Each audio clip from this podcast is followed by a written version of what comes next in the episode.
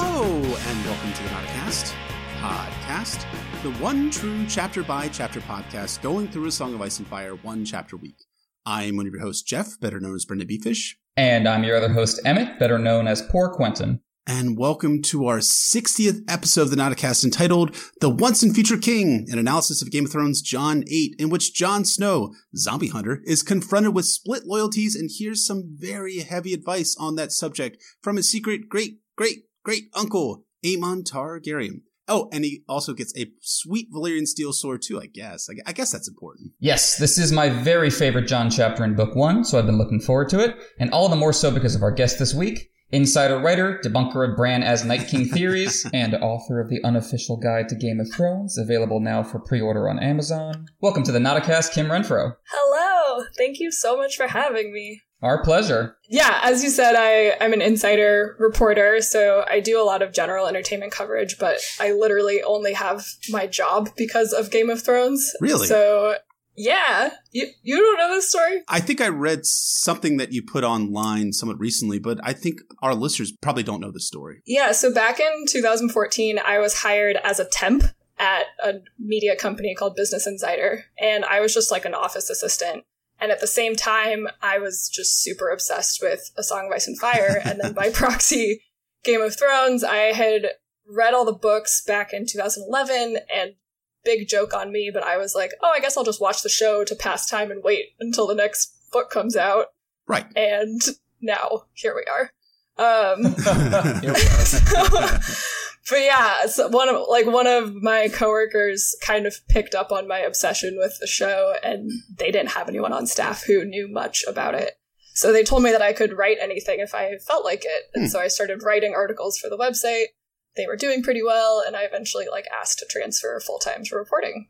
And so that was two, three and a half years ago. That's terrific. That's a great story. That's see, look at look at Game of Thrones and A Song of Ice and Fire, getting people jobs, helping people to like expand their writing careers.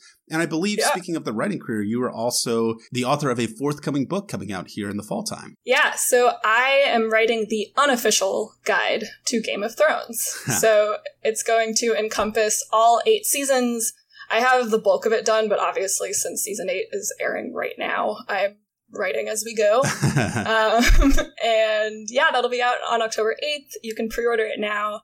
I'm super excited just because yeah, this this fandom and the community like literally gave me my career. And so I'm excited to kind of give a little piece of that back just in the form of kind of this ultimate compendium to everything that you would want to know about the show um, from how George first conceived of the series to how he met the HBO folks, um, all the way up until this final chapter in the show. Yeah, that's great. I can't wait to read it. You guys can pre order it on Amazon now. We'll uh, drop the link in this uh, episode description. Thanks.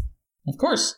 And uh, yeah, it's just, it's uh, great to have you on specifically during the season because there's such hmm. great energy around the fandom right now, especially we're coming off episode two, A Knight of the Seven Kingdoms, which provokes such great emotional reaction in people who love not only the show but also the books. I think there was this, this outpouring of of just gratitude and catharsis for people who are fans of the books when it came to that episode specifically. So we thought we'd uh, have you on for a, a episode that's also emotional in its own right about a chapter that tugs at a lot of heartstrings and also tugged at also tugged at a lot of heartstrings when the show did its version of it. Yeah, absolutely. I'm super excited. Thank you guys for having me. Oh man, it's going to be a blast. So this episode is going to be fantastic. Cannot wait.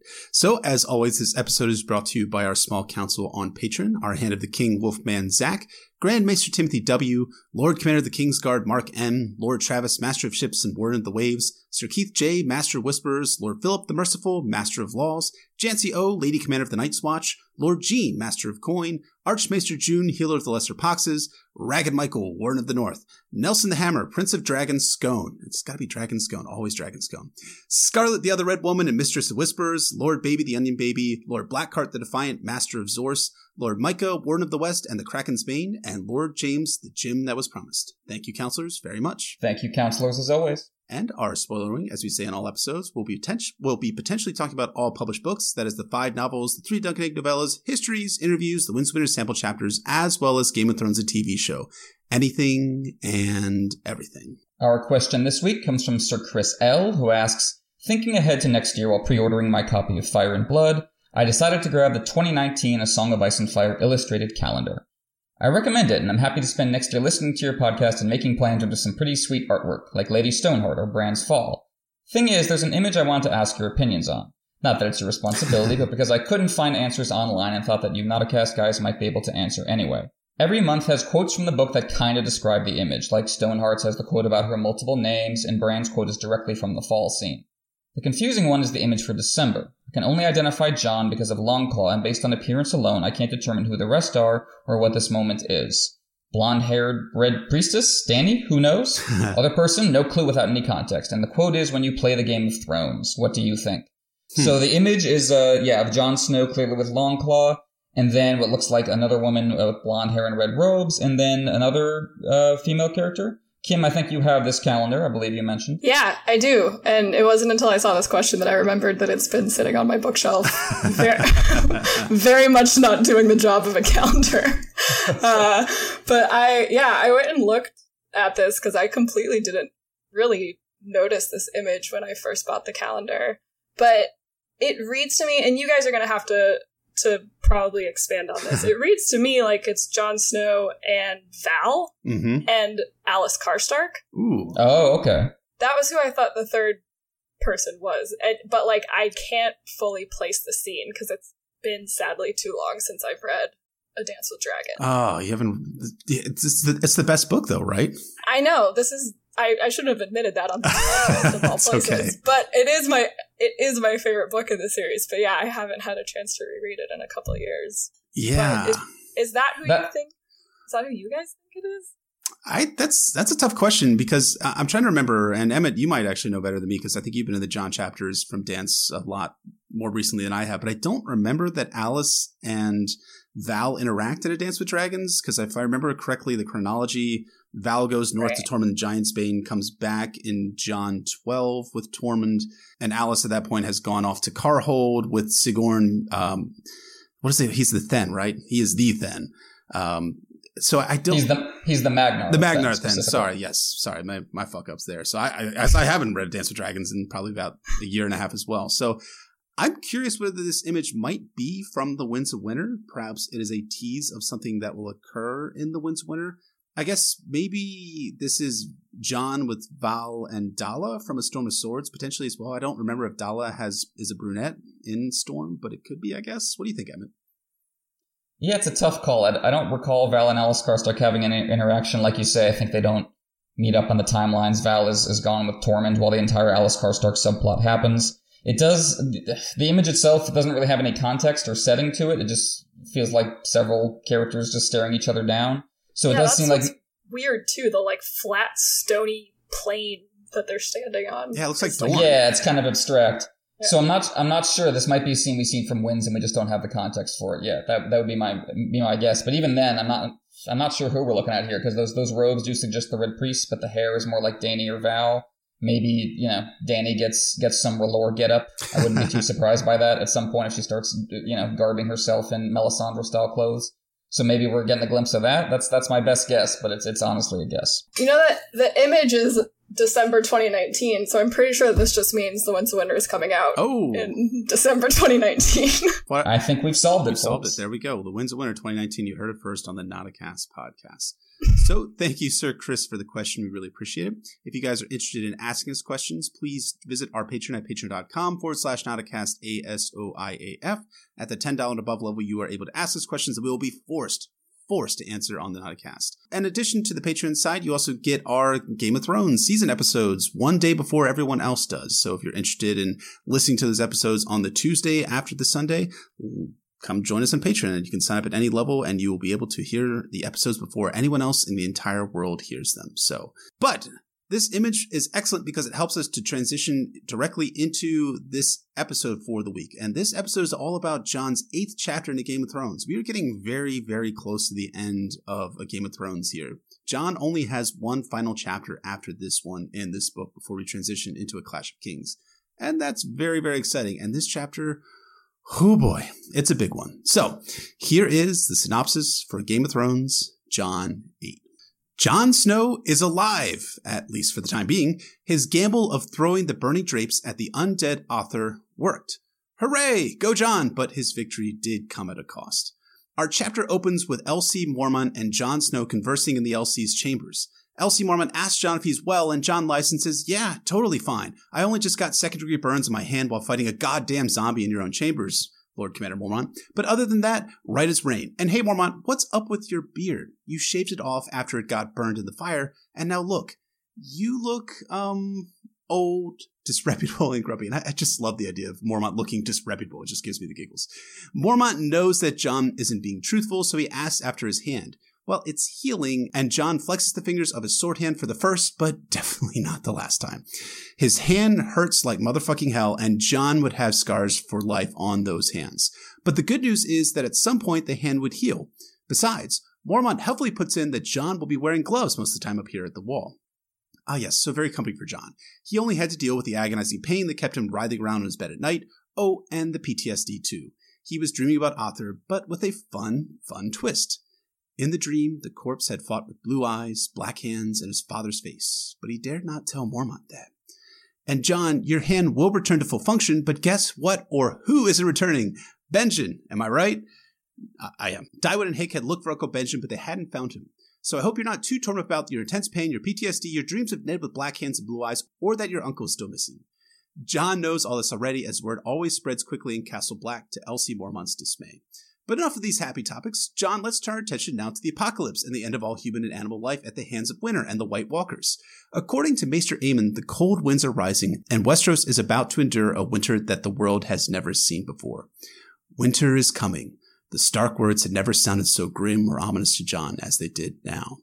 But let's detour quickly and talk about the pressing issue of the day the dismissal of Sir Barristan Selmy from the Kingsguard. Wait, what? Yeah, there was a bird from the night prior from King's Landing, but it hadn't contained information about Ned or Jon's sisters. Instead, Pycelle had sent a letter to the Night's Watch about how Barristan was now a traitor because that seems very, very important in the grand scheme of things. It doesn't. And this after Mormont had sent two ravens to King's Landing to inquire after Ned and his sisters. But Pycelle hadn't deigned to respond to that message from Mormont. It would not be the first time, nor the last. I fear we count for less than nothing in King's Landing. They tell us what they want us to know, and that's little enough. Way to be the worst, Pycelle. Well, John thinks that Mormont only tells him what he wants to know, and John isn't entirely wrong. Mormont had concealed from John that Robb was marching south. Only Samwell Tarly had bothered to let John know that little detail. Now, Jon concedes that Mormont probably didn't want him pining after Robb and going off to fight with his brother, but still, it would have been nice to know for John. But anyways, John, let's talk about that burning atrocity that you call your hand again. Will it heal soon? Sure, soon enough. Mormont nods, adopting the look of a wise old mentor trope. Good. On the table between them, Lord Mormont laid a large sword in a black metal scabbard banded with silver. Here, you'll be ready for this then. John is confused. I know, he's always a little confused. But he's more confused this time. Blood Raven, uh, Mormont's Raven flies down from Mormont's head onto the table and squawks at John to take it, take it. But John, still confused, asks what this is all about. What it's all about, you big dodo, is that Mormont is giving you his sword. He doesn't use it these days, and yes, John, you'll need to get the pommel repaired, but it's yours. John takes the sword with his non burnt hand and pulls the sword from its scabbard, and lo and behold, it's Lightbringer. Oh, ah, another mistake in the notes. It's actually not Lightbringer yet, but it's a very special sword for a very special boy. It has a white wolf's head on the pommel with red eyes, but it's not just your regular old two hand greatsword. It's a bastard blade that's a hand and a halfer, according to John. But then John realizes something else. It's Valyrian steel. Mormont confirms John's suspicions and gives a little backstory about how the sword had been in House Mormont's possession for five generations until Jorah Mormont made the very small, minor mistake of selling human beings into slavery to maintain his wife's lifestyle, before running away from Ned's justice like a very brave bear. And then Mormont had done the only decent thing that he'd ever done his entire life. He had left his family's ancestral sword behind. And then he ran like hell because brave Ser Jorah bravely ran away. But this gift sends John wheeling into memory. He'd wanted to be a brave man doing brave things when he was Bran's age. He'd even imagined saving Ned's life and this resulting in Ned naming Jon a Stark and giving him ice. But even as a kid, Jon knew this was just a child's foolishness. He could never hope to be a Stark because he's Targaryen, right, guys? Right? Right. So Jon tries to return the sword, but Mormont's not having it. I would not be sitting here were it not for you and that beast of yours. You fought bravely and more to the point, you thought quickly. You see, they all should have known that fire can kill whites. It wasn't that long ago, a mere 8,000, maybe more, maybe fewer years, that the long night had last come, and the Night's Watch should have remembered. Well, John can't really remember what happened 8,000 years ago, but he sure as shit can remember what happened when he dropped a hot mixtape on the undead Othor. Don't look at me like that, Emmett. The hot mixtape was fiery dreams that he threw at Othor. It's a metaphor, bro. And then Othor had burned up to a crisp, thrashing around, melting away until the bone gleamed through. And then whatever demonic force was then gone. And wow, must have been seen. Anyways, about those dreams he's been having of Ned, John has a little more detail about them. Yet in his nightmare, he had faced it again. And this time, the burning corpse wore Lord Eddard's features. It was his father's skin that burst and blackened, his father's eyes that ran liquid down his cheeks like jelly tears. John's scared at the dream, rightfully so, but he pushes that aside when Mormont tells him that the sword is payment for John saving Mormont's life. John finally accepts the sword and knows he should feel honored by it, and yet Mormont isn't his dad. Which, of course, John, he ain't. Lord Eddard is his father, according to John, which, of course, John, he ain't. These are father figures, John. You will learn this in Game of Thrones Season 8, Episode 1. But as John starts to thank LC Mormont, Jeor stops him. I want no courtesies either, so thank me no thanks. Honor this deal with deeds, not words. John nods and wonders if the sword has a name. Longclaw, the LC responds. John thinks that's a pretty good name. He'll keep it. Besides, wolves had claws too, just like bears. Mormont likes the sound of that, and he urges John to wear the sword over his shoulder like a movie hero would. And you would need to train with Sir Endrew on fighting with a two-handed sword. And who is Sir Endrew? Why, he's Sir Endrew Tarth, our first canonical House Tarth mentioned in A Song of Ice and Fire, I believe. He's on his way to Castle Black from the Shadow Tower, and Sir Alliser Thorne is on his way out the door too, on over to Eastwatch by the Sea. John is a little puzzled by this because when isn't he? He asks why Alliser is being sent away. Well, because Mormont ordered it. Alliser is off to deliver the wrist of Jafer Flowers, the one that Ghost tore off beyond the wall. He's to bring the wrist to King's Landing to let the court know that there's trouble up on the wall. Won't you help us? You won't? Oh, uh, okay. But there's a secondary reason for sending Alliser to King's Landing. Mormont is putting distance between John and Sir Alliser. John, you did almost stab him that one time in the last chapter, and Alliser, yeah, he did all very much try to provoke said almost stabbing. But summing all the lessons up, go be a man, stop acting a boy, you got a man sword now. Mormont scratches his stubble, his disreputable stubble jaw and dismisses John to his duties. And that is Game of Thrones John 8. Quite a chapter came in but I feel like it's a little incomplete. Okay, we're not done yet. Outside of Mormont's chambers, everyone at Attaboy's John. John fake smiles back at everyone else, but he's fucking pissed. He's John, he's 14, and he has very real feelings. But before he can express these feelings, his buddies jump him. But this time, they don't want to kill him. That was back in John 3. He's won their allegiance. What they want is for John to show them his, uh, sword? Is, is that weird? It, it sounds weird when I say it like that. Anyways, John looks at them all, accusing them of knowing. Well, of course they knew. They're not as dumb as Grenn. You are so, insisted Grenn. You're dumber. And got a hand to you, Grenn. You win this round of Pip and Grenn Jape. Halder puts in that he helped carve the stone from the pommel, and Samwell got the garnets from Molestown. But they even knew before that. Donal Noye was working on it in the forge, and never mind all that. Sword! Sword! Sword! Let's see your sword, John! Show us your sword. God, this still sounds weird. John unsheathes Longclaw and shows it to the boys, declaring it to be Valyrian steel. Pip japes about how John is the first brother to ever be honored for burning down the Lord Commander's tower, and everyone laughs except for Jon. He does manage to smile, but he hadn't truly burned down the LC's tower, just kind of gutted a bit. Besides, the fire John started had destroyed Othor's corpse. But Othor wasn't alone in doing White Walker work. His white compatriot, Jafer Flowers had risen from the dead too, and while he, or it, had been cut down by a dozen sword cuts, he, or it, murdered Sir Jaremy Rykker, First Ranger, and four other brothers of the Night's Watch. How in the world do you fight something that can keep taking sword hits over and over and over again and still come? John wonders. Jafer's entity had only finally perished when it plunged its own dagger into its bowels, but these memories send John into a fouler mood. He lies and tells them that he needs to get Mormont's supper prepared, sheathes his sword, then makes his way away from his friends very fast and in a hurry. They didn't know about what it was like to face the undead. They didn't know anything about the fighting in the Riverlands. How could they hope to comprehend? Jon gets back to his chambers and finds Ghost. Yes, Ghost, the direwolf. He's a he is an important part of John's identity, symbolizing his dark side while his dragon riding from season uh shouldn't even go there. Why bother at this point? Anyways, John watches him with his red eyes, and John shows Longclaw to Ghost, letting his direwolf know that the wolf with red eyes in the pommel is him. It's really Ghost who deserves the honors, not John, and this sends John into memory yet again, thinking about finding Ghost outside of Winterfell. He was all alone, apart from the others in the litter. He was different so they drove him out. Oh, buddy, we know who you're really talking about here, John. But wait, Sam is here now. Does he want to see Longclaw? Did he know about it? Well, Sam was heir to Randyll Tarly at one point and got to hold Randyll's Valyrian steel sword Heartsbane a few times, but he never liked it. The sword always scared him. But he ain't here to talk about all that. Maester Aemon wants to see John. John is suspicious. Why? And Sam, you didn't tell Maester Aemon, did you? You didn't tell him that one thing about me knowing that Robb was marching south against the Lannisters, right? Right? Oh my god, you did, Sam. God damn it, Sam. Why? Well, Sam didn't want to, but the Maester sees things that no one else sees. He's blind, John practically shouts. But John heads off to Maester Aemon's chambers anyways. John finds the old man at the rookery, giving the ravens bloody strips of meat. He asks Aemon if he wants to see him, and Aemon says, Yeah, I do. And now come get your hands bloody with me. He tells John to toss the meat into the cages, and the birds will do the rest. John proceeds to toss bloody meat into the cages, as I mentioned, and watches the birds fight over the meat.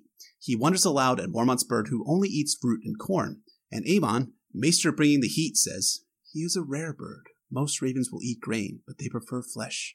It makes them strong, and I fear they relish the taste of blood. And that they are like men, and like men, not all ravens are alike. John says nothing, which is smart on John's part, but he wonders why he's been brought here. Aemon goes on to talk about how doves and pigeons can carry messages, but ravens are stronger, larger, bolder, more clever, and can defend themselves against hawks. But ravens are also black. They eat the dead. So the godly don't take kindly to ravens. Baelor the Blessed, one of the Targaryen kings, tried replacing the ravens with doves, but we at the Night's Watch, according to Aemon, prefer ravens. Okay, thanks for that, John sort of says. The wildlings think we're crows. Yeah, they do, Aemon agrees. They are both beggars in black, hated and misunderstood. Jon still always confused. Why is he here talking about ravens and crows? Ah, as to that, Maester Aemon's got some wisdom to bring. John, did you ever wonder why the men of the Night's Watch take no wives and father no children? No, so they will not love, the old man answered, for love is the bane of honor, the death of duty. Well, that shit ain't right to John, but he's not about to disagree with the 100 year old Maester. But Maester Aemon sees John. Tell me, John, if the day should come when your Lord Father must needs choose between honor on the one hand and those he loves on the other, what would he do? Ooh boy. John tries to think this one through. Well, Ned wouldn't dishonor himself, but then again, he fathered a bastard. He fathered John, right? No, wrong, John. Wrong, wrong, wrong. He would do whatever's right, no matter what, John stammers out. And man, I got that old time religious urge to read all of Aemon's lines, but I at least have to read this one, right? Then Lord Eddard is a man in 10,000. Most of us are not so strong. What is honor compared to a woman's love? What is duty against the feel of a newborn son in your arms? Or the memory of a brother's smile? Wind in words, wind in words. We are only human, and the gods have fashioned us for love. That is our great glory and our great tragedy. Holy shit. Fucking outstanding, George. Great writing. But Aemon ain't done yet. He states that the Night's Watch doesn't allow wives or children so that the men of the Night's Watch won't be tempted to forswear their vows to defend the realms of men from the darkness to the north. But still, every man in the Night's Watch had brothers, sisters, mothers. Fathers who gave them names, like Aegon. They came from all over Westeros, from a hundred kingdoms before the Targaryens showed up. And damn, John, they kept their vows. When Aegon the Conqueror landed and killed Black Harren of Harrenhal fame, the LC of the Night's Watch was none other than his brother, and they had 10,000 men manning the wall that time. Did LC Hoare march? No. And that's the way it's been up here for thousands of years. Such is the price of honor. You see, John, honor has its costs. When the sun is shining, the birds are singing, honor seems so damn easy. But sooner or later, the hard day comes. Jon looks Aemon over and asks whether this is his day or something. Maester Aemon turns and looks John over, and John feels as though Aemon is seeing deep into his heart. He feels naked, exposed. Angry, he throws the rest of his meat into the cages and lets the and lets the birds go wild over the food. Aemon places a hand on John's shoulder. It hurts, boy. Oh yes. Choosing. It has always hurt, and always will. I know. You know nothing, Maester Aemon. Wait, did John just sort of paraphrase Ygritte's signature line? Fucking word thief, John. Come on. Aemon sighs and asks John if he thinks his is the first vows that have ever been tested. Aemon shakes his head, and by God, I'm reading this in whole. Three times the gods saw fit to test my vows. Once when I was a boy, once in the fullness of my manhood, and once when I had grown old. But then my strength was fled, my eyes grown dim. Yet that last choice was as cruel as the first. My ravens would bring the news from the south words darker than their wings, the ruin of my house, the death of my kin, disgrace and desolation. What could I have done, old, blind, and frail? I was helpless as a suckling babe, yet it still grieved me to sit forgotten as they cut down my brother's poor grandson, and his son, and even the little children. Who are you? John Whisper asks, almost in dread. Aemon smiles a toothless smile and states, Why, I'm only a maester of the Citadel, a man of the Night's Watch. Don't you know, John? We put our names aside when we don the collar and take our vows, but that's not the full truth. My father was Maekar, the first of his name, and my brother Aegon reigned after him in my stead. My grandfather named me for Prince Aemon the Dragon Knight, who was his uncle, or his father, depending on which tale you believe. Aemon, he called me. John is flabbergasted. You're freaking Aemon Targaryen? A secret Targaryen here on the wall? Has such a thing ever been done before? Maybe one other time. Aemon was a Targaryen once and true, but no more. He turns to John. I cannot tell you to stay or go. You must make that choice yourself and live with all the rest of your days, as I have, as I have. And that is a Game of Thrones John 8. Wow. W O W. Wow. What a fucking chapter closer, guys. I mean, I don't know. I've maybe out of the mainstream on some of this stuff, but George's let me describe this sort in detail, intimate detail thing doesn't really tickle my tickle me in my fancy places. But once George gives the microphone to Aemon Targaryen, this chapter becomes transcendent, brilliant, pathos laden. I love it. I love it so much. This is the best Jon chapter in a Game of Thrones. I agree. This is the first time I really feel gravitas in this storyline to match what's going down in the South. As we've said before, the individual beats of Jon's A Game of Thrones arc are strong, building him up effectively from scowling outsider to nascent leader of men. But the stakes haven't been especially high. The White Walkers have been off screen since the prologue, so there's no urgency like in King's Landing. There's no big external issue that Jon has to confront with his newfound inner growth. That all changes in Jon 8, in part because we're coming off a zombie attack in Jon 7, but despite the cliffhanger ending of that chapter, the attack itself isn't the central focus of this chapter. Hmm. Instead, John 8 looks at John's decision making and conflicted identity through the lens of the older men around him, LC Mormont and even more so Maester Aemon. Their discussions give his internal struggle more weight by connecting it to the wider magical and political struggles. So for me, this is where Jon Snow starts to feel like an anchoring protagonist in his own right, hmm. where he starts to work really well in context instead of just in isolation. What did you think, Kim? Yeah, I mean, I love Jon Snow to pieces. He was one of my one of my favorite characters after I first got through all the Song of Ice and Fire books. Um, I'm such a sucker for the like reluctant hero trope that crops up a lot in fantasy, whether it's you know Aragorn or Harry Potter. Uh, Jon, I think, fits right into that canon, and you know he's a little sad boy, and I have an unrelenting fictional crush on him that cannot be cured. And don't we all? True. this, yeah, this chapter, like you said, is really kind of where we start to see that uh, arc kick off for him. For me, uh, Catelyn's chapter just before this, and then John's chapter are both sort of working an echo of the Ned chapter that came before both of them. You know, that chapter ends with the slight cliffhanger of Varys leaving Ned in the dungeons with the choice of Sansa's life or his own. And even though you know, as you guys discussed really well in uh, your podcast with Lauren, I think that it was pretty clear what Ned was going to do, but we don't actually ever get an answer from him. Yeah. We never get another we never get another point of view with him. The next time we see him, he's up on the steps of the Sept of Baelor and he's making his false confession known.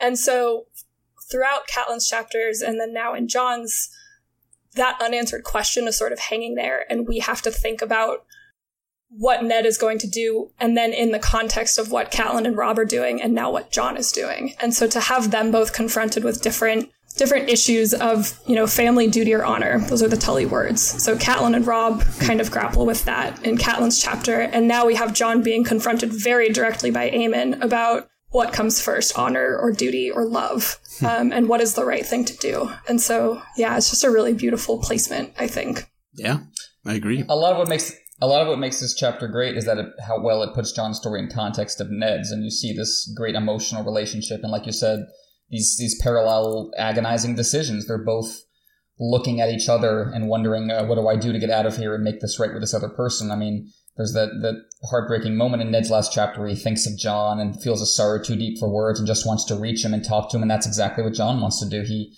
he rides out in his final chapter in part to go to go avenge Ned. So they're they're reaching for each other and they're, left, they're left with these hard choices. And, and what makes it so painful is that they ultimately don't get to each other. Ned, of course, is executed before he can reach the wall, and uh, John makes the decision to stay, and this this this secret is left unspoken, and this wound is just still open. Hmm. it, it really, really is. And when I look at it in sort of the broader context of the placement of this chapter, I always find it fun to like look at how George places things chronologically where he does in the book. As we know, George doesn't write chapters in the order that we read them, often writing in one point of view for several chapters before switching to another point of view. But then he orders and then often rearranges and reorders them, which became a big deal for A Feast for Crows and Dance with Dragons those chapters to best fit the story that he's telling. And here, I think that Jon 8 is placed precisely correct by George in the narrative. It's at the tail end of a five chapter prelude to the War of the Five Kings. Westeros is getting ready to fight itself, and while the Stark and Stannis, of course, we have to drop our Stannis reference here, our mention, causes are the causes are the just ones. Does it really matter who sits the Iron Throne when dead men come hunting in the night? And that's something that has been being addressed currently in Game of Thrones season eight, as we just finished episode two, where you have that really interesting discussion in the Crypts of Winterfell between Jon and Daenerys. And that's why this chapter, Jon 8, picks up right where it does. It's a cue to us as readers to show us that even though everyone is getting ready to go to war against each other, the threat of the others or the White Walkers hangs over all. The others aren't going to care if you're a Stark or a Lannister. Winter's coming for everyone.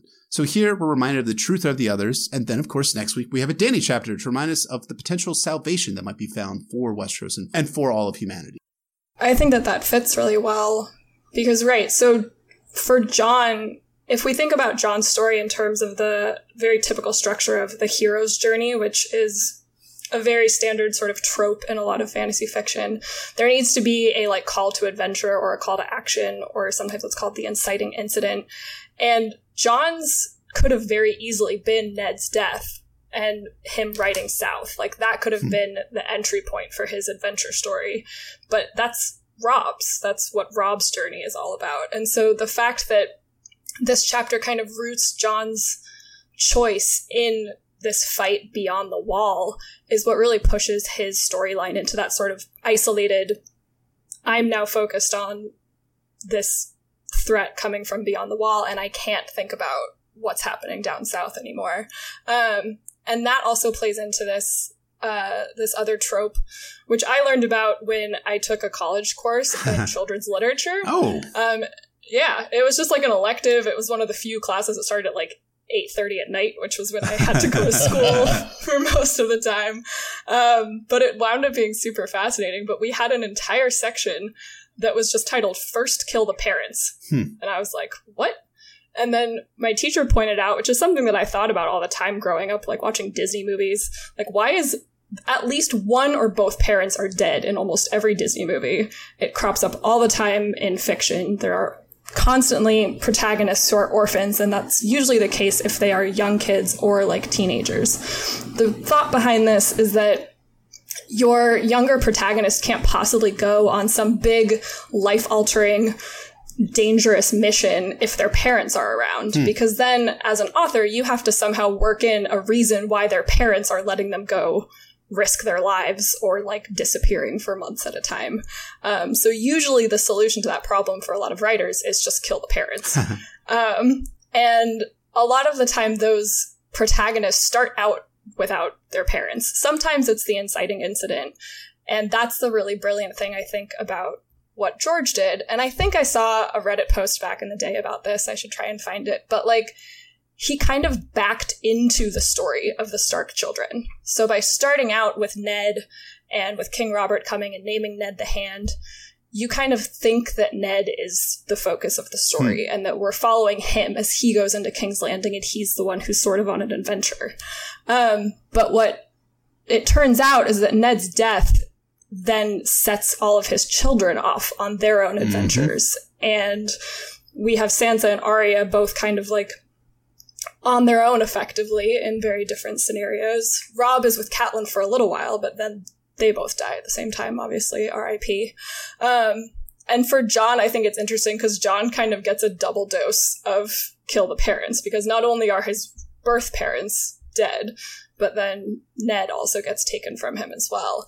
Um, so yeah, I just think like I think that that's one of the many ways that Martin has like very brilliantly subverted tropes is that he could have started out like I can I can totally see a version of a Song of Ice and Fire where like the book jacket description says like their father has been executed and the seven kingdoms are in chaos. Robb and Sansa and Bran and Arya and Jon Snow.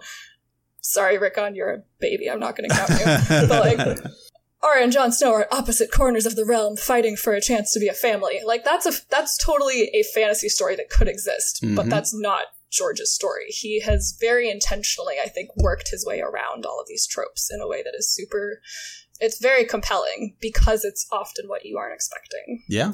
It's a it's a great point. And I think yeah, Ned could have been like Rhaegar and Lyanna. He could have been a completely backstory character that you just hear about in bits and pieces and form a, a puzzle of his story in your brain instead of someone you actually experience the first book with, as, as we get.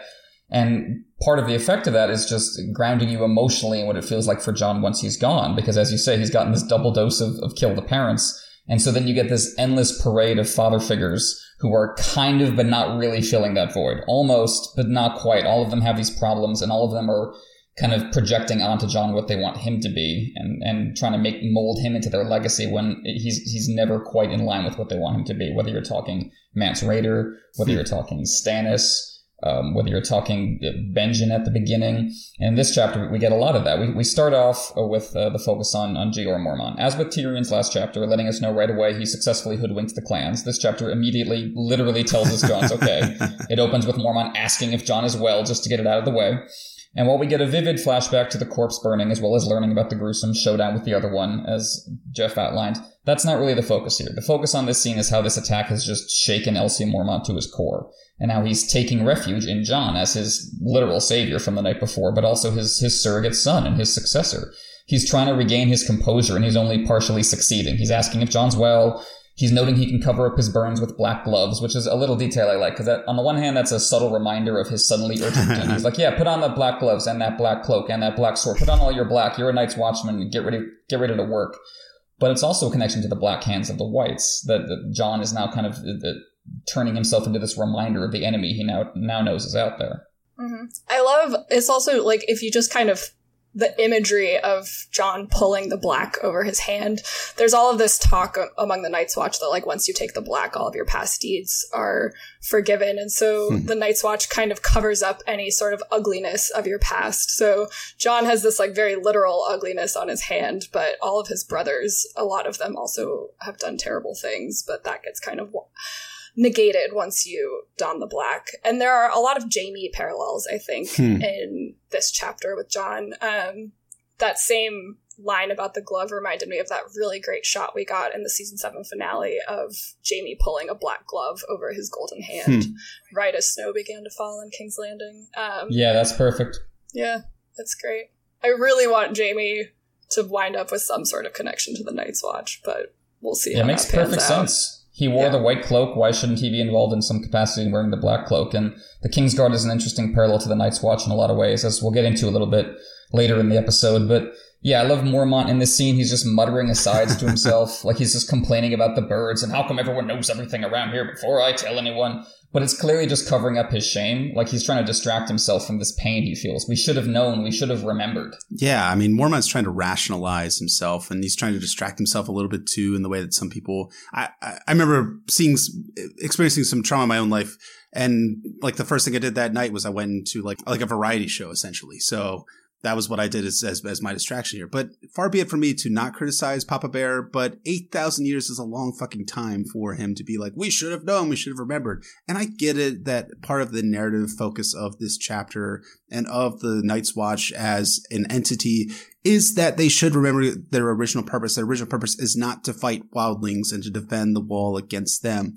At the same time, though, the last long night was 8,000, 5,000, something, however many thousands years ago. I mean, it'd be like if the Sumerians reappeared, the ones from present day Iraq, and we just backhanded ourselves and exclaimed, we should have known. We should have remembered that we need to use slings and javelins to win against chariot warfare. like, how did we forget this very basic concept? So, I mean, I don't want to like defend Mor- Jeor Mormont too much, but at the same time, I think I, I think we can give him a little pass here, at least for that. It's not rational. I mean, he's talking about long-standing institutional problems that he could not have solved overnight, even if he had the information to do so. But on a more personal level, you know, all the fears he expressed to Tyrion when the latter visited the wall have come true. And he, of course, he thinks it's his fault. He's got to be thinking. He's not thinking to himself, "Wow, this is a long-standing problem, and I have to try to steer the ship in a better direction." He's thinking to himself, "Wow, 996 Lords Commander before me managed to get the job done. Will I be remembered as the one who let it fall apart?" He's wondering if he's wasted his entire life, made all the wrong choices, and what he's going to leave behind.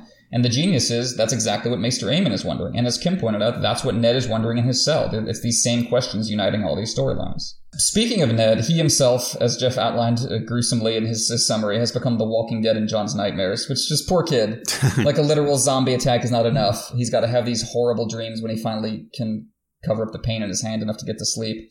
And this gets at something we've talked about before, and we're talking about in our review of the latest episode of Game of Thrones, A Night in the Seven, A Night of the Seven Kingdoms. And that's how Martin uses the whites and the others as metaphors for the people who haunt us. The loss and obsession that either brings out the best of us, in Ned's case, or the worst in the case of someone like Tywin Lannister, hmm. given as uh, his brother says about him, the, the best that was in him died with Joanna, and it's just this husk that's left behind.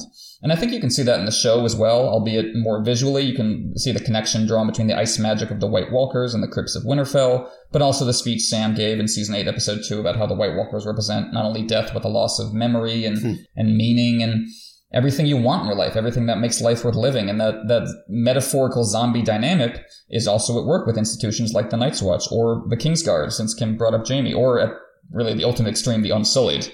It's this severing of your humanity and individuality. And look no further than how callously the LC said to Tyrion earlier in the book that Jon and the other young ones just need to forget their homes and families. Just, just, just put them out of your mind. That's just, I mean, that really is the dark side of Jeor Mormont. Mm-hmm. He's a sympathetic character in many respects, and he has a genuine paternal fondness for Jon and arguably for Sam as well. But he has this gigantic blind spot about the institution to which he's devoted himself, not only in terms of class background, as we said regarding his somewhat pie in the sky, we are all one great house now speech in Jon 6, but also the, just the demands it makes on your humanity to wear that black cloak or that white cloak. It just it sucks a lot out of you. Wow, they make you swear and swear vows, as Jaime says in Clash of Kings. And you kind of wonder whether George is choosing to emphasize Mormont's blind spot regarding the institution of the Night's Watch, whether that works to, as intentional on George's part, to set the foundation for what's going to happen in a Clash of Kings and Mormont's great ranging. Now, there's obviously a big wall of difference. Get it? Get it? I win. I Get win. Out, I win because Kim laughed even if even if is this why you brought me here uh-huh. so that I would laugh at all the jokes all, all, that stupid ass Emmett won't? Yeah. oh god, it's all making sense. Yes, at long last, someone someone to validate me. But yes, there's a big wall of difference between Mormont's words to Jon, and Tyrion and Sam down the road, and the mission creep of the Great Ranging. But the flawed mentor figure to Jon works in tandem with Mormont as a flawed Lord Commander of the Night's Watch, with the original mission of the Great Ranging envisioned to be a personal, a personnel recovery mission of Benjen Stark, which then becomes let's kill Mance Rayder and all the wildlings. And you do kind of wonder whether Mormont's lofty ideals of the Night's Watch inevitably lead to his overconfidence that nearly gets everyone killed. Like Emmett was saying, Mormont is wondering whether he's going to be the final, the last Lord Commander of the Night's Watch, and he damn well sure tries in a Clash of Kings to be the final Commander of the Night's Watch. Even as he dies, he's still insisting to his killers, no, I'm the Lord Commander, you have to listen right. to me. Even as they've just murdered their host, clearly indicating they do not give a damn about any of these rules anymore, and they are starving and terrified and violent, most of them, and but Mormont to the end thinks he can make this institution work. And it's it's really sad because he has these good intentions, but he can't do it.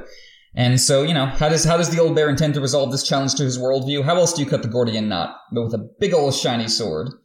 And uh, there's a lot going on with Longclaw, and I think it, it, it, gets at some of what Kim was talking about in terms of how Martin handles tropes. Because uh, in terms of just the characters, of course, this is the Lord Commander's way of thanking Jon for saving his life because you know gruff old men can't just say thank you. So you have to you have to have some kind of tool involved so you can process your emotions through that. It's it's his way of publicly declaring that jon is Lord Commander in waiting and everyone immediately mm-hmm. behaves like that. When jon leaves the room everyone's smiling and nodding and every, everyone gets the score I think at that point. It's also uh, the LC's way of merging Stark and Mormont heritage into a single weapon for the Watch. It's you know it's both the wolf and the bear sword a, a claw can uh, suit either animal as jon says. It's united for the realm. So it's kind of a physical representation of his belief that you can put all these families together for one purpose. On a more personal level, though, of course, this is his way of exercising his demons about Jorah. Mm-hmm. Because Jorah is definitely the restless ghost in the LC's mind, just like Ned is the restless ghost in Jon's mind. Or Lyanna is the restless ghost in Ned's mind. So this is, I think this is Mormont's way of trying to just process and get catharsis from Jorah once and for all by passing the sword on that was once his to a new son figure. Yeah, given how rare and expensive or like expensive quote unquote we know Valyrian steel is like for someone to just like stuff it under their bed and pretend like it doesn't exist for a very long time what like over a decade at least? At least I'm, yeah. yeah. I'm like come on man. That's a very valuable weapon you got there but I do I do love that he p- says he forgot it. Like, yeah, you forgot Uh-huh. your house's sure ultimate artifact. You forgot this source of shame. Yeah, you just you just put it out of your mind, buddy. It's just such a transparent lie because Mormont's compartmentalizing because he can't Mhm. really deal with this pain. Right. In the same way that he can't really deal with the pain of what's happening to the Night's Watch. And that's that's what really informs the scene because you've got like the fantasy protagonist getting his big shiny sword, and it's a sword that stands in for the Night's Watch itself. It was this sleeping sword in the darkness, forgotten in the corner, and now it's been brought back to life by the collision of ice and fire. Like this should be Jon's big step into the spotlight moment, and it doesn't actually hmm. work. The gift of Longclaw makes Jon spiteful, not grateful. It makes him sad, not happy. It contributes to him trying to run away from the Watch in the next chapter. He doesn't feel home here at last because of it. And why is that? It's because of his messy, unresolved humanity. Because of his connections to home and family that both LC and Mormont and Maester Aemon have sacrificed. So he immediately recoils inside. He realizes this is not the sword he wants, this is not the father he wants, and the old bear is hiding the truth about his real dad from him.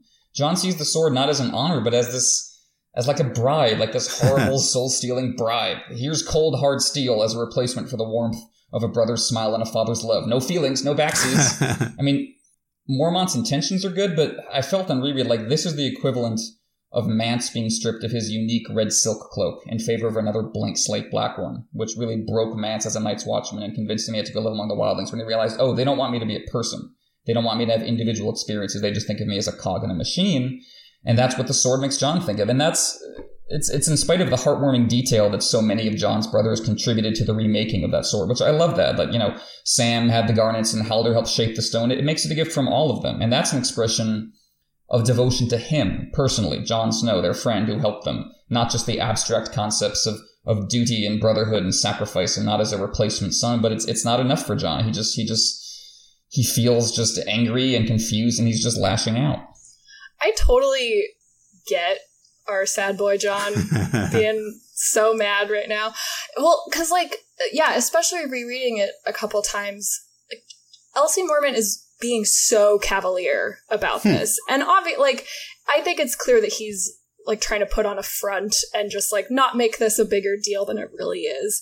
But it is a big deal, and Jon recognizes that it's a big deal, and I think Lord Commander Mormont's refusal to treat it with any sort of like ceremonial grace or like really let it be an emotional moment between them. I think that might also be part of what really pisses Jon off because in his dreams about one day getting ice from Ned, it was always like under some glorious circumstances, like what he did with Lord Commander, where he saves his life and then the sword is bestowed upon him. But Ned obviously never would have been like, hey, you can have the sword now.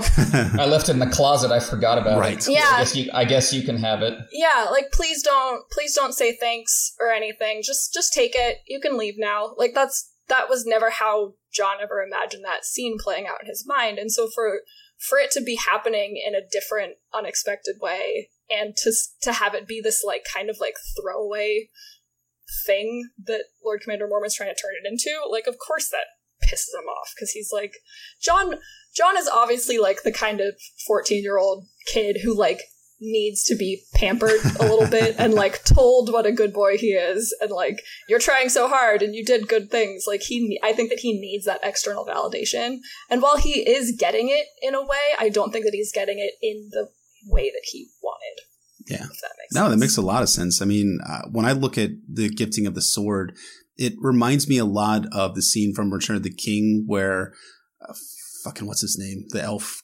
lord. Elrond. legolas Oh, God. Oh, Elrond. Elrond, right? Where Elrond. sorry legolas is my other fictional crush so i assumed that you were talking about legolas There you go. Le- Legolas. We're Legolas. Where Elrond gives him the sword of Anduril. And this is a moment for Aragorn where he's like, ah, well, they'll remember the sword from here on out. But Jon's angry about it. And, you know, that Jon, that, that sword comes to symbolize a lot of things. You know, in Jon's penultimate chapter in A Dance with Dragons, he's wielding a sword in the form of Lightbringer because it's a flaming sword.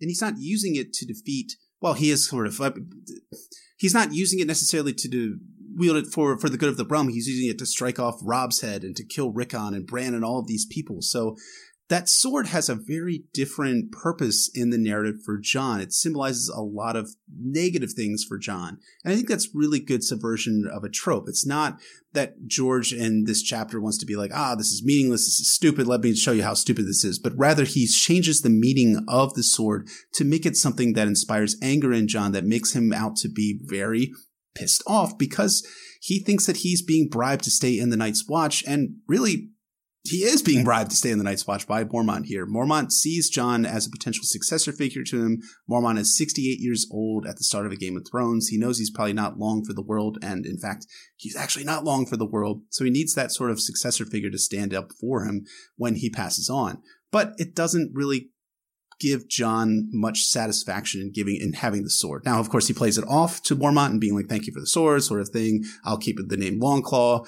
But at the same time, it's really doing work for Jon's characterization in the Game of Thrones and sort of setting the foundation for him in his future arc and what he's going to be like in the Winds of Winter, which is going to be a very different character than what we saw in season six, season seven, and season eight of Game of Thrones. You brought up his Azor Ahai dream in A Dance with Dragons, and I love the connection to Longclaw there you know him using a lightbringer sword to murder his family and murder those those restless ghosts we were talking about. Because that's basically what he feels like he's being asked to do here that the sword is going to sever literally or metaphorically his ties to home. Mm-hmm. it's, it's designed to to cut off robb's head in the sense that it's designed to cut jon off from robb and destroy their relationship. And uh, Jon senses that deep down even as he can't quite articulate it. And the pain he's feeling is not only about being asked to give up his Stark identity but it's also about the fact that his Stark identity itself was always this agonized, hmm. complicated thing that he never got closure on, and he was never able to fully figure out. When, when he's thinking about Ghost, as you say, he's clearly talking about himself. he was all alone. He thought, apart from the others in the litter, he was different, so they drove him out. To the extent that that's true, I mean, it's, it's partially true when it comes to, to Catelyn, and I guess maybe Sansa's somewhat snide treatment of him, but of course, Jon decided to go to the Night's right. Watch. So, so, he is somewhat lying to himself, but he is expressing a, an emotional truth about how it felt at Winterfell and how difficult it is to try to, to process those feelings now. Mm-hmm. Yeah, and it's not just like he's not just turning this bitterness onto his family. I think that he's also dealing with how like ashamed he feels hmm. about those wishes and desires that he used to have. Like when he thinks about that dream of saving Ned and getting ice, he immediately thinks like, what kind of man would steal his own brother's hmm. birthright? So all of his ties about what he wanted from Ned and what he wanted from his place at Winterfell are tied into like a feeling of shame because of how close he was to Robb. And now he knows that Robb is the one publicly marching to defend Ned and trying to save his life, which is the thing that Jon always dreamed about. And now he can't do a thing because he chose to isolate himself and go to the wall. If he hadn't, if he hadn't taken the black, he would have been at Robb's side.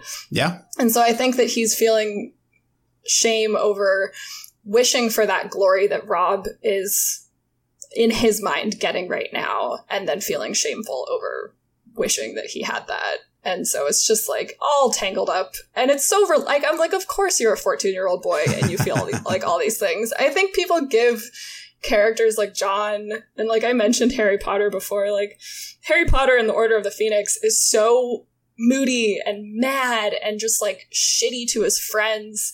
And a lot of people hate that book. And I love it because I'm like, hell yeah, give me like pissed off hormonal 15 year old wizards who are like rightfully pissed off about stuff. And I feel the same way about Jon in a lot of these things. Like the way that he takes his anger out on Sam right away makes a lot of sense to me. Like Sam's his best friend. I think Jon ultimately can trust that like he's not doing like irrevocable damage to his relationship with Sam by lashing out at him a little bit.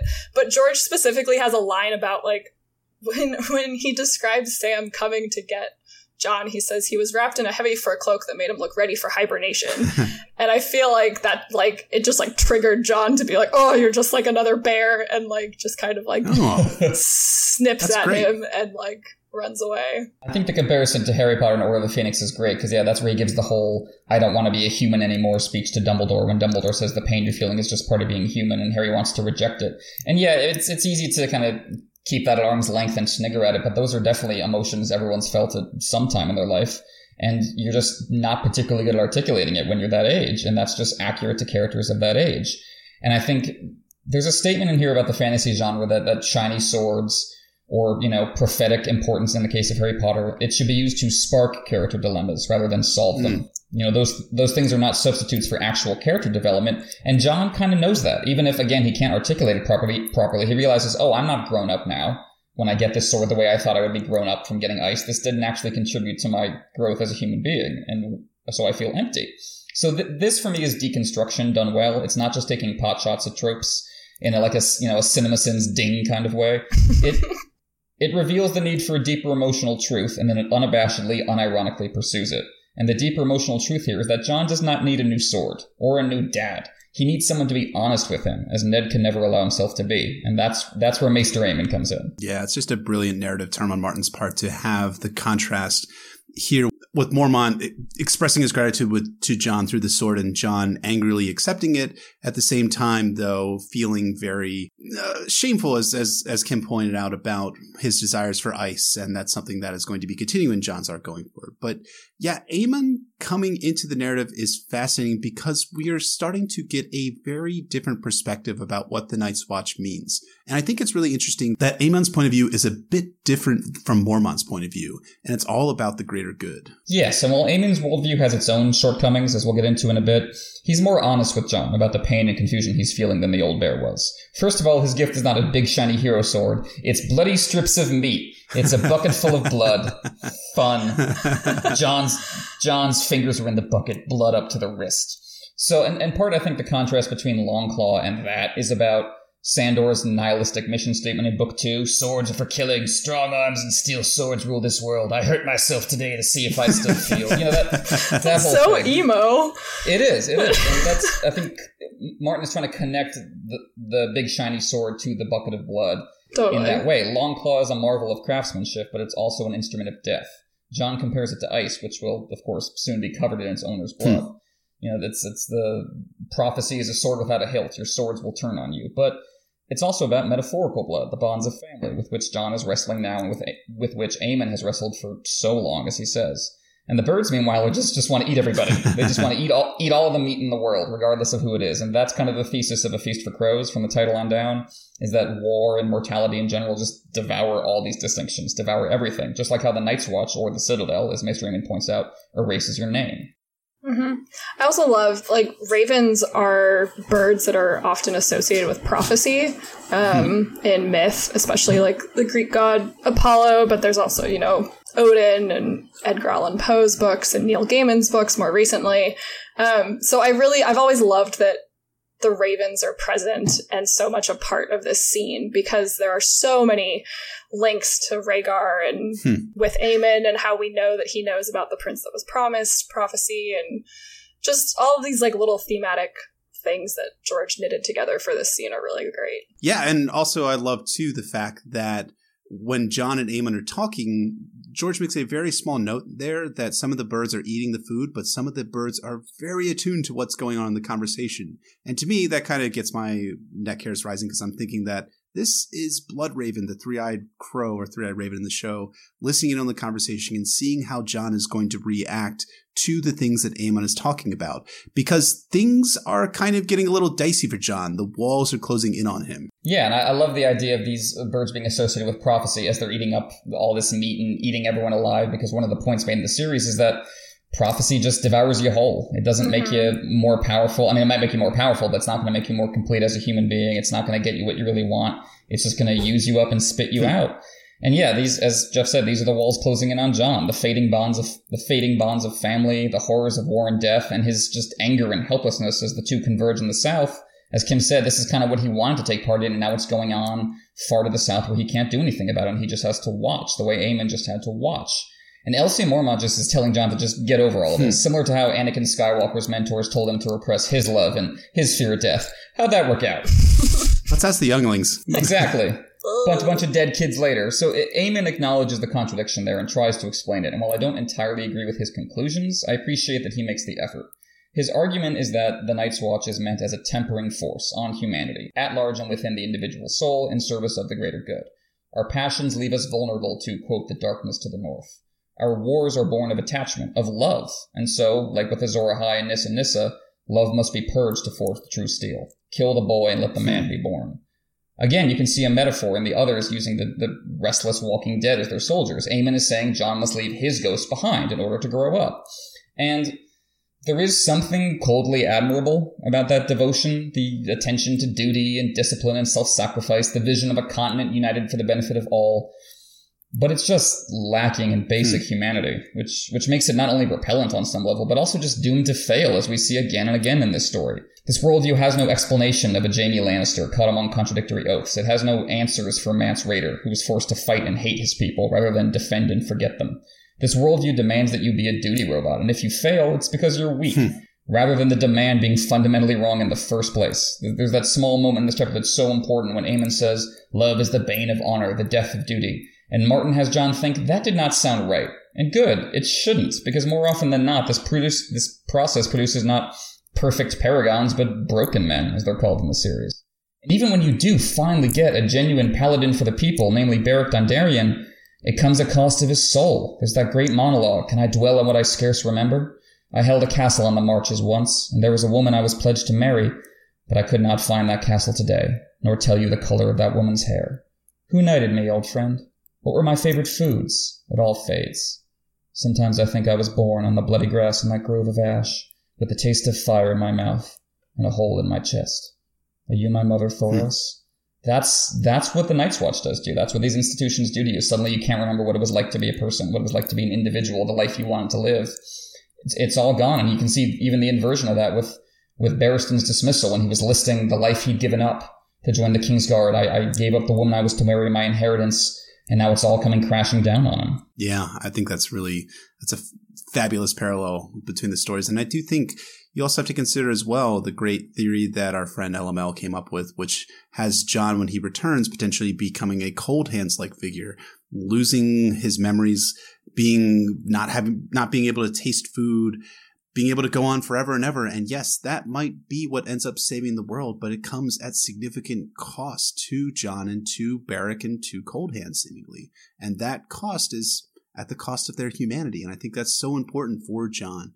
And I think it's metaphorical here that you're like supposed to forget these bonds of, of family that you have, or not just forget them, but put them aside, put love aside, put all these things aside. But Aemon, and we find out in A Feast for Crows, Aemon, his last thoughts are not about his duty and how he's done all these wonderful, glorious things for the Night's Watch. His last thoughts are of Rhaegar, of his family, of Egg, I dreamed that I was old. I mean, that's what Aemon is thinking about in his last moments. So I don't think that Aemon is necessarily just out and out lying to Jon here, but I think he is suppressing a lot of his humanity that comes to the fore in his very final moments in the books. And there's this great irony where Aemon is talking about this man in Ted Thousand who would put his duty above his love and implying that it's Ned Stark based on, on Jon trying to defend him as such. But of course, we know that that's exactly the opposite of the truth about Ned Stark. Ned actually risked it all for love, and I don't reject him for no. it. I love him for it. Mm-hmm. And he's about to do it a second time, which is something that neither Aemon or Jon could possibly know. But like he's literally sitting in a cell contemplating right now that he's about to stand in front of the entire realm and call himself treasonous hmm. when that's not true, but he's going to do it for his family. And so the fact that the two choices Ned makes with the biggest lasting consequences are the ones where he places love above all else is meaningful. And we know that. And the tragedy is that Jon doesn't, and he won't for a while. Hopefully, you know, we know that he will eventually. But for now, he's left he's left thinking of his father in a way that is completely antithesis to where to what he actually is. Like the hmm. fact that the first thing that Jon thinks is like, well, my father sired a bastard, so like maybe he's not the man I thought he was. And it's like, nah, he didn't he didn't, but you don't know that. And so, yeah, I think, and like we, we see that in Ned's chapter when he goes to Cersei with the truth and he specifically, before he speaks with Cersei, he thinks about what Barristan would do. And so that's like the Sir Barristan reference in this chapter, I think is also kind of there so that we ping like this reference to yeah. another very yeah. like honorable and dutiful man. Um, and yeah, so in Ned's chapter, when he is about to speak with Cersei, he thinks about what Barristan would say, and he he says that Barristan would just advise him to do his duty. And then he he thinks that honor is going to require him to go to Robert with the truth, and then he thinks of the children, and so it's just all of these these layers coming back into what Aemon is trying to get Jon to really dig at. Um, and same thing, like I mentioned before, how Catelyn's chapter is also working in tandem with Jon's chapter here. The House Tully words are family, duty, honor, and it specifically puts family above hmm. both duty and honor, which is an inversion of sort of what they're expecting the Night's Watch to do. And Robb is always described as like a little more Tully-ish than Jon is, and it's interesting to see how how Robb grapples with those. Um, with those house words and how he eventually puts his duties and honor and love with Jeyne Westerling over what you know the option that he might have had otherwise. And yeah. Yeah i think it's a fantastic point. And you can even see like a further folding in of this concept when you think about jon's actual father in the form of rhaegar targaryen. Because when it came to honorable conduct versus love what did he do with lyanna stark? When he had his wife Elia Martell at the tourney of Harrenhal he passed her by and went to lyanna stark. So when I look at these conversations and I look at Jon thinking about his father, his father, who he thinks is his father, I always have to think about that George is communicating a deeper subtextual message about who Rhaegar Targaryen was as well as Jon's actual father and how Rhaegar's example, even if it's not explicitly put in Jon's personality, does come out over and over and over again here. And we have the character like Ygritte, who Jon genuinely loves when he encounters her in Clash and Storm of Swords. Mm-hmm. I also just love Jon's non-answer of he would do whatever is right. right. Because like that's an oddly smart answer, even though Jon kind of like accidentally spits it out. But it's also it's also dodging the question because well what is the right thing what do, what would ned think is the right thing to do what do you think is the right thing to do and it, it kind of challenges us to think about those scenarios and you know is upholding your honor the correct thing to do or is protecting your family? And again back to jaime like what was the right thing to do hmm. when the mad king ordered him or ordered him to stand there and watch the entire city burn? He chose to kill the king. Everyone else thinks that that was the wrong thing to do but he thinks it was the right thing to do. Is that dishonorable? Hmm. Yeah, I love I love that line from Jon because, as you say, it's basically meaningless. He's just saying it to, to make himself feel better in the moment, but it doesn't actually answer the question. Mm-hmm. And that's at the core of Jaime's critique, and in his own way, the core of Sandor's critique, which is mm-hmm. that all of Westerosi society is built on this message that the rules are clear and easy to follow. So if you don't follow them, it's because you personally suck. There's all these people trying trying to point out that hey, that's not how it works. That actually these demands aren't just intense. They're impossible. We can't live up to them. It's not just that we're failing to. So there, has to be a, a, rethinking of these values and how, how to live through them. And Aemon, of course, has dealt with that question all his life, and he's trying to communicate that to Jon here. And so it's so it's not as simple as just I will do whatever is right. And the characters who think that way tend to get themselves into trouble because I was talking about Ned not actually being that man in ten thousand who would actually sacrifice his his loved ones on behalf of abstract concepts of duty.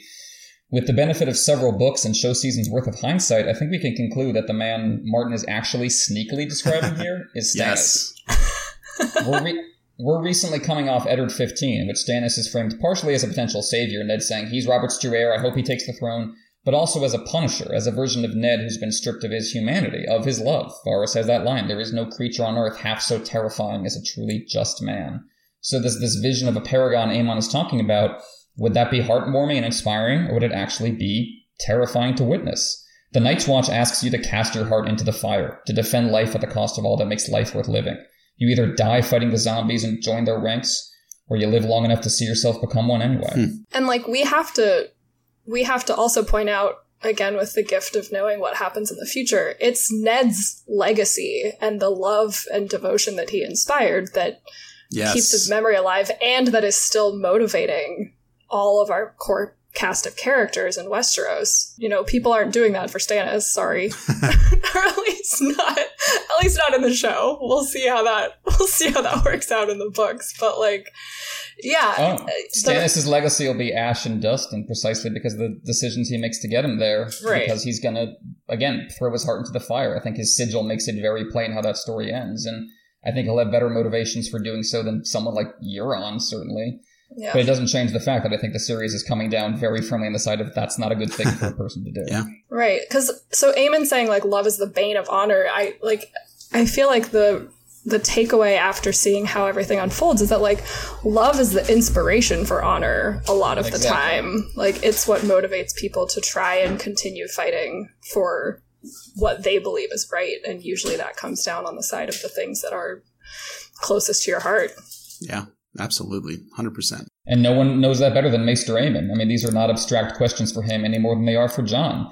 uh, remember what he says in season six his warm memories of the life he lived before are more real to him than the cold, hmm. hard reality of life on the wall. He still remembers the warmth of a brother's smile. Like he, he's picking that particular image for a very important reason, because that's Egg's smile he's thinking mm. of, hmm. not Robb Stark's. He knows from his own bitter experience that oaths are wind and words next to a life lived for love. The gods have fashioned us for love. That is our great glory and our great tragedy. And so we get one of the big reveals in book one that Aemon is a secret Targaryen. And I just, you gotta love how well George unites character work, emotional themes, and world building here. Because Aemon's Targaryen heritage as just a fact easily could have come up in a neutral conversation between third parties, between Jon and Elsia Mormont, as it does later on in Jon's first chapter in book two. But Martin preserves the actual reveal for this scene because it not only fleshes out the Targaryen backstory, it perfectly brings all these chapters' ideas and themes together. Yeah, and it works really well as a reveal, as not occurring before it actually does, because it captures what Aemon is trying to communicate to Jon. Where Jon asks Aemon, Who are you? And Aemon smiles that toothless smile back at Jon and says, Only a maester of the Citadel, bound in service to Castle Black and the Night's Watch. In my order, we put aside our house names when we take our vows and don the collar. So, where Mormont can't help but talk about Maege Mormont, his sister, or Jorah, his son, Aemon embodies the values of the Night's Watch, at least at this point in the story. He's Maester Aemon, once a Targaryen, but now a man sworn to the Citadel and the Night's Watch. It, it also works well on a meta level because I'm sure George was just itching to do this reveal from the very beginning, but its timing and placement breathe naturally in the narrative. Aemon isn't the type of person to go about talking about his Targaryen name and his heritage and all the wonderful, awesome things that he's done in his life.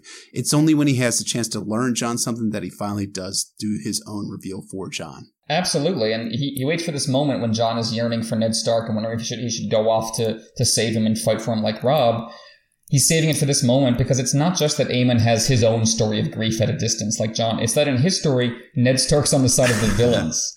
He's on the side of the Baratheons and Lannisters who usurped the throne and came to power by wiping out Aemon's family down to even the little children. So this is a perfect example of what Aemon was talking about, what the Lord Commander was trying to get at with the gift of Longclaw, putting aside the past for the common good. After all, Jon and Aemon aren't enemies just because their families were on opposite sides of the rebellion, are they? By that same token, Jon and Dany don't necessarily have to be enemies just because their father figures were on different sides of the rebellion.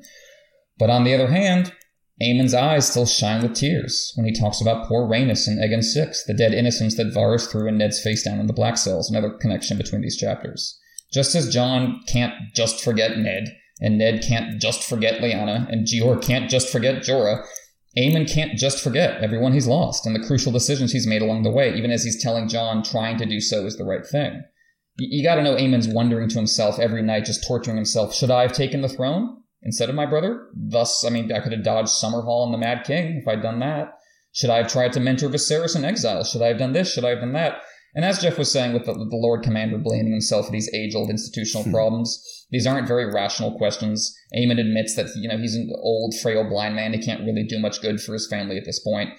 But these questions make sense emotionally, and they can't be logicked hmm. away. they can't be hand waved away with an appeal to rationality and duty and the brotherhood of the Night's Watch. That just it just isn't enough. I think that's what this chapter is getting across. It doesn't quell those feelings. And you know, Jon is likely to face that that same question of whether to wear that very same crown that Aemon rejected. I mean, R plus L equals J just as, as as we've been saying really is under the surface of this chapter, really ties everything together because those are Jon's actual siblings hmm. that Aemon is mourning. The kids he's crying for, Rhaenys and Aegon Six, those are those are in Jon's family. Those are those are kids who were murdered because of who their dad was. And if it had ever been revealed who Jon really was, Robert would have gone after him the same way. So again, this is not abstract. This is this is Jon's story that Aemon is telling. I'm so sad again. right? It's that it's kind fine. of chapter, and it, it, it goes out on that note, that note of sadness where Aemon is trying to make himself argue that love is poison the way Cersei does.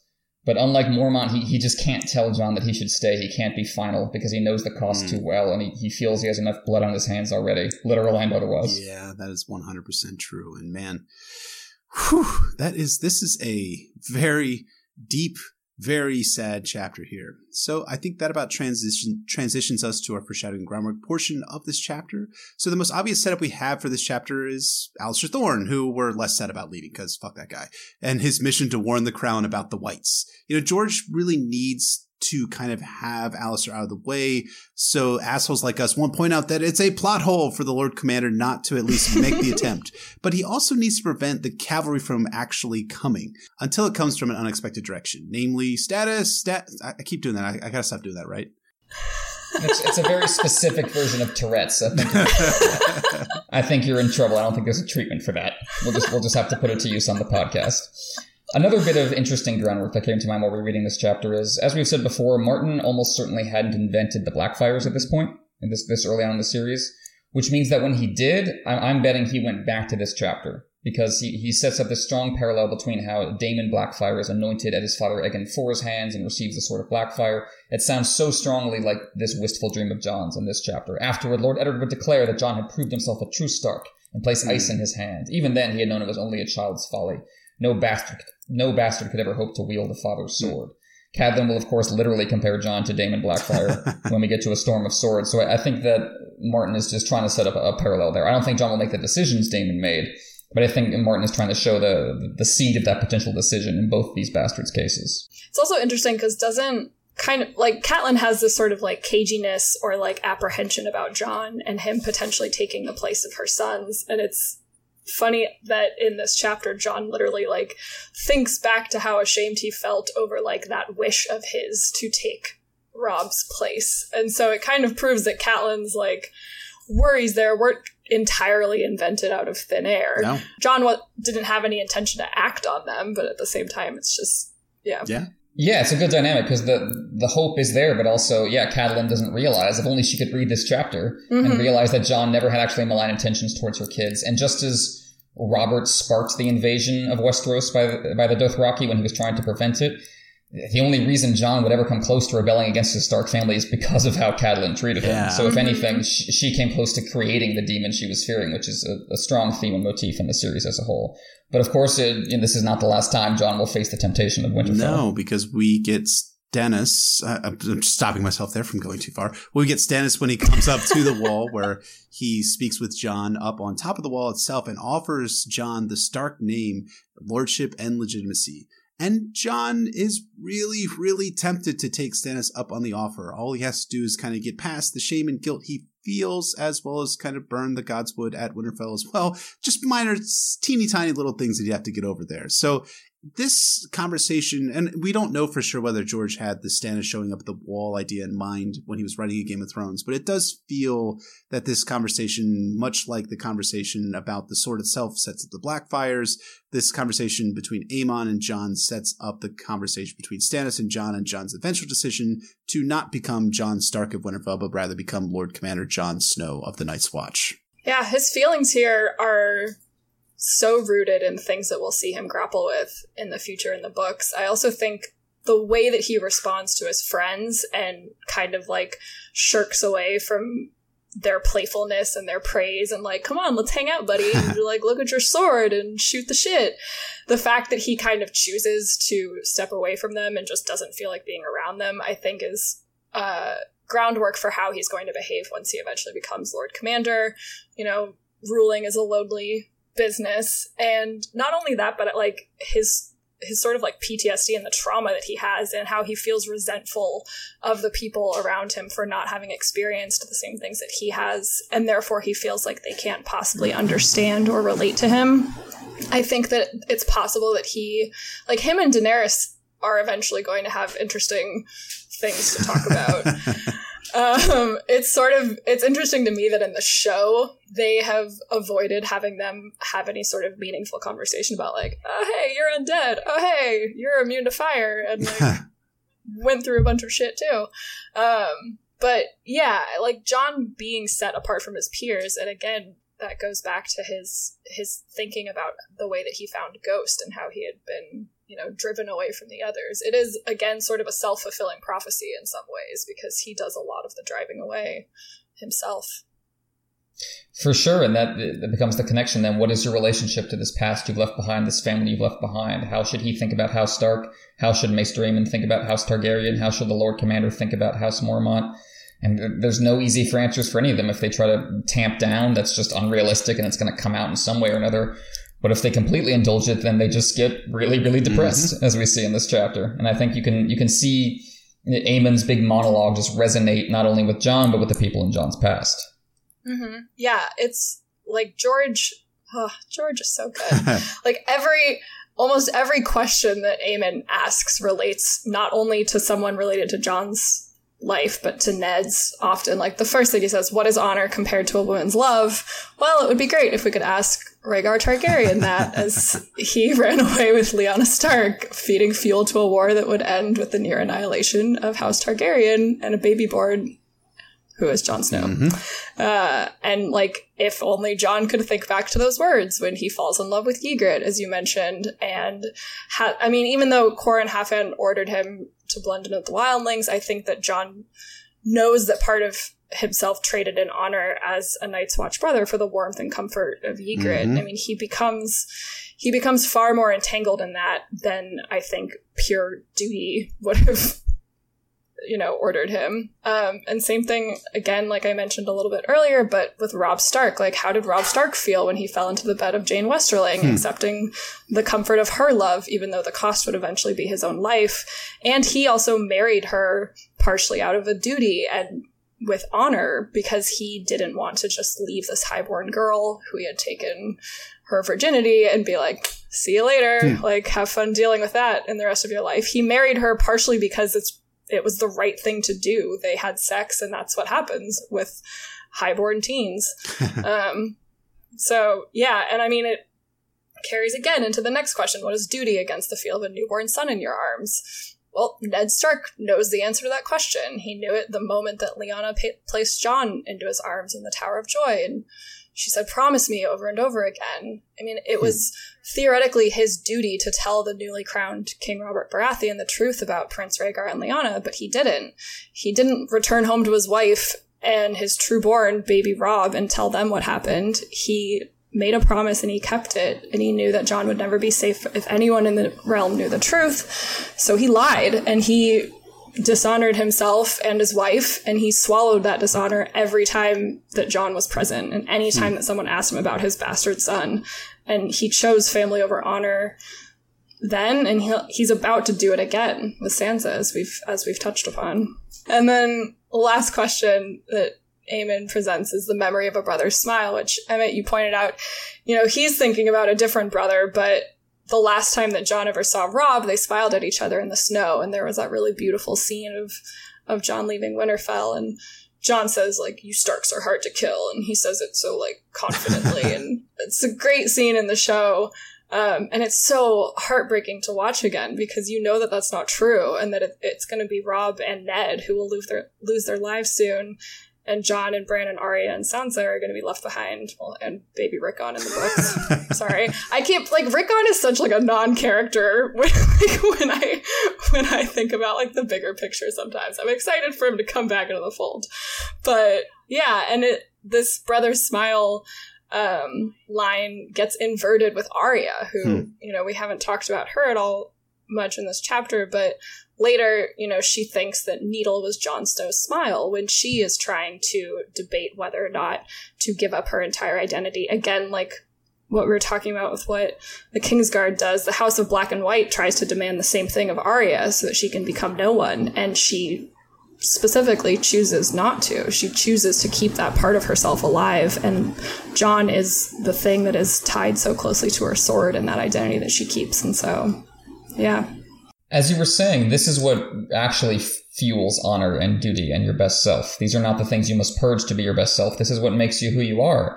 And so ab- abandoning this, these things have, has really kind of broken Aemon inside. And it's so sad to witness because he's a genuinely great guy who never wanted power for himself. But uh, power found a way to touch him anyway. As he says, the dragon dreams destroyed his brothers, every one. And it's it's it's not the crown that actually makes you happy. That's a point that Martin, of course, makes over and over in the series in various ways. From Robert to Stannis to Viserys, all, all these characters are kind of destroyed by the pursuit of the crown because the crown is the one ring. I mean, the crown is this the source of, of power and corruption that just leaves you a ghost. And I think, you know, Aemon might be wondering if he made the right choice all those years ago. As you say, Jon's a reluctant hero, so there's reasons for him to be the king, be the hero, but there's also good reasons for him not to want to go down that path. What you guys are saying reminded me so strongly of what happens in Jon's final chapter in Dance with Dragons, where that question is ultimately brought to Jon, where he gets the pink letter from Ramsay Bolton. And I'll just read it because it's one of my favorite paragraphs from, from A Dance with Dragons. And it's Jon flicks the fingers of his sword hand. The Night's Watch takes no part. He closed his fist and opened it again. What you propose is nothing less than treason. He thought of Robb with snowflakes melting in his hair. Kill the boy and let the man be born. He thought of Bran clambering over a tower wall, agile as a monkey, of Rickon's breathless laughter, of Sansa brushing out Lady's coat and singing to herself. You know nothing, Jon Snow. He thought of Arya, her hair as tangled as a bird's nest. I made him a warm cloak from the skins of the six whores who came with him to Winterfell. I want my bride back. I want my bride back. I want my bride back. I think we had best change the plan, Jon said to Tormund. So ultimately, Jon's arc is leading to, to that moment in A Dance with Dragons where he finally leaves aside this kind of robot mentality that Aemon and Mormont want him to adopt. And he ends up making the choice ultimately that Aemon says, What is your choice? I leave it up to you to make the ultimate choice. Well, that ultimate choice only comes four books after this event from A Game of Thrones, Jon 8 but it is such a satisfying conclusion to Jon's arc in A Dance with Dragons and Jon's overall arc in terms of the entire story of Jon Snow. Beautifully said, sir. I think that about takes us into our theory section of the podcast. And there's a, big question that pops out of this chapter once you come back to it, knowing about R plus L equals J.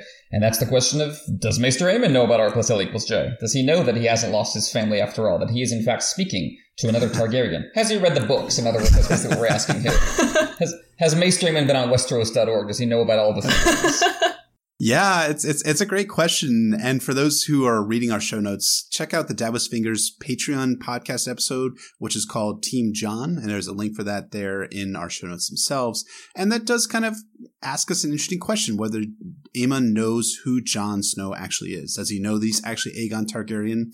It's an open question, I think, right? Well, let's lay out the evidence for Aemon knowing about knowing the truth of Jon's parentage. As we learn in A Feast for Crows, Aemon regularly communicated with Rhaegar about the prince that was promised, the red comet, the nature of prophecy, all that jazz. So it's not unreasonable to think Aemon might have known about the revelation we see Rhaegar reach in the House of the Undying. There must be one more. The dragon must have three heads.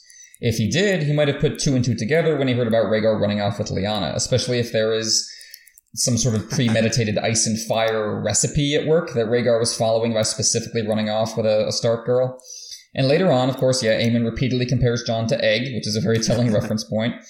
When he leaves the wall, he leaves the, Jon the Jade Compendium to read, which makes reference to Azor Ahai, which might also be a clue in that direction. And of course, he perceives that Stannis' quote unquote Lightbringer sword isn't the real deal. In the same chapter where he nudges Sam along to get Jon elected Lord Commander all of which might suggest that Aemon knows Jon is Rhaegar's son and a candidate for the promised Prince Azor Ahai Ziggy Stardust superstar, and is subtly positioning him where he needs to be in order to fulfill the prophecy and save the multiverse from Thanos. And so, you know, the, so there's a, exactly.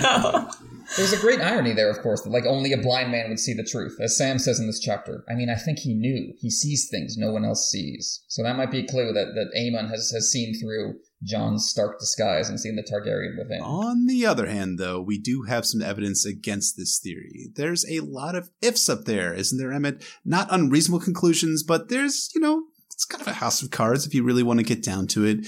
We know that Aemon had told Sam that he was dying, that he knew that Rhaegar no longer believed himself to be the prince that was promised, and rather saw Aegon VI, his son, as that particular figure.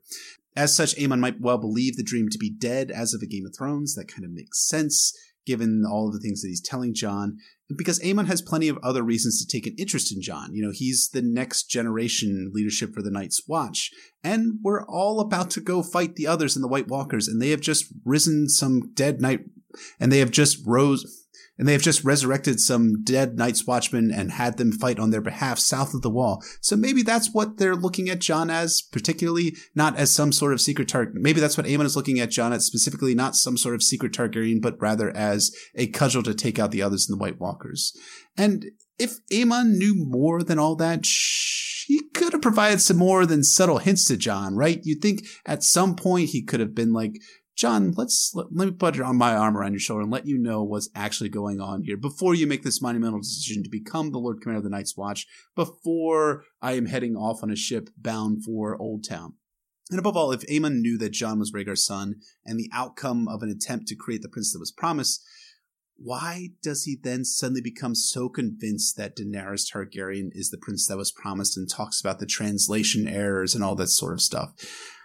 The evidence against kind of feels a bit stronger than the evidence for, but I think it's a really fun theory. It's worth thinking about and potentially having more revelations come out in the Winds of Winter. Perhaps Jon will find a note from Aemon in his chambers or something like that, being like, Jon, read this, flip over the cover, flip over the side. Oh, you are actually a Targaryen. Good to know. yeah, definitely that, and not Howland right. Reed. A, a, a, secret, a secret letter under the mattress, written by blind Maester Aemon, is going to be how Jon finds out. the letters are all yeah, like off ter- Jon has to read it over the course of the book and solves it by the end. Yeah, I yeah I I can see. I definitely see the case for both sides. Um, I personally like to be in my feelings, and I appreciate the more tragic dynamic at play. If like Aemon is literally mourning the ruin of his house and the death of his family with Jon right in front of him, and doesn't know that he's speaking to another person who's related to him and another child who, like you said, like Aemon is crying over Jon's half siblings. Like for Aemon to be that emotional about the children and to like not not acknowledge that Jon is also standing in front of him as one of Rhaegar's children would would feel a little off to mm. me.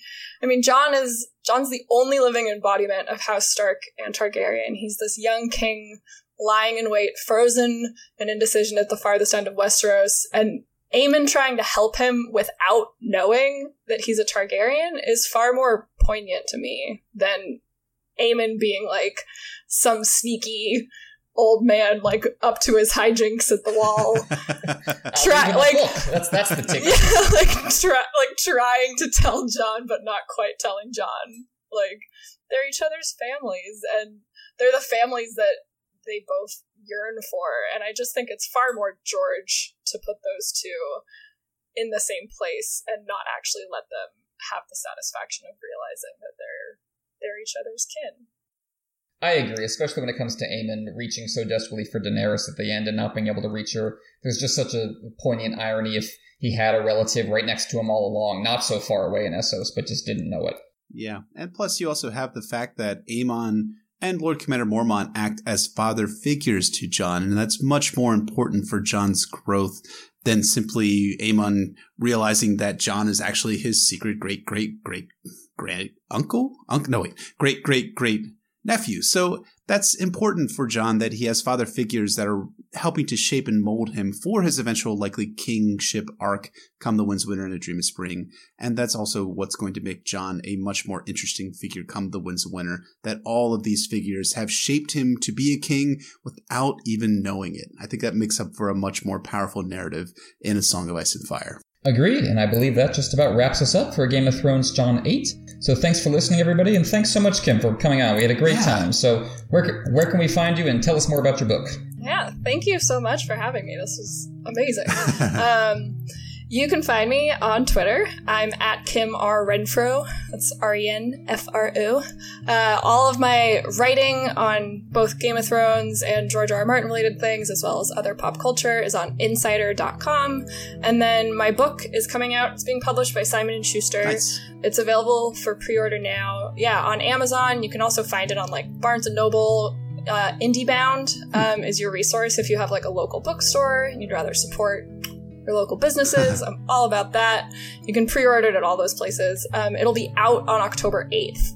And so, unofficial guide to Game of Thrones, hitting shelves October 8th.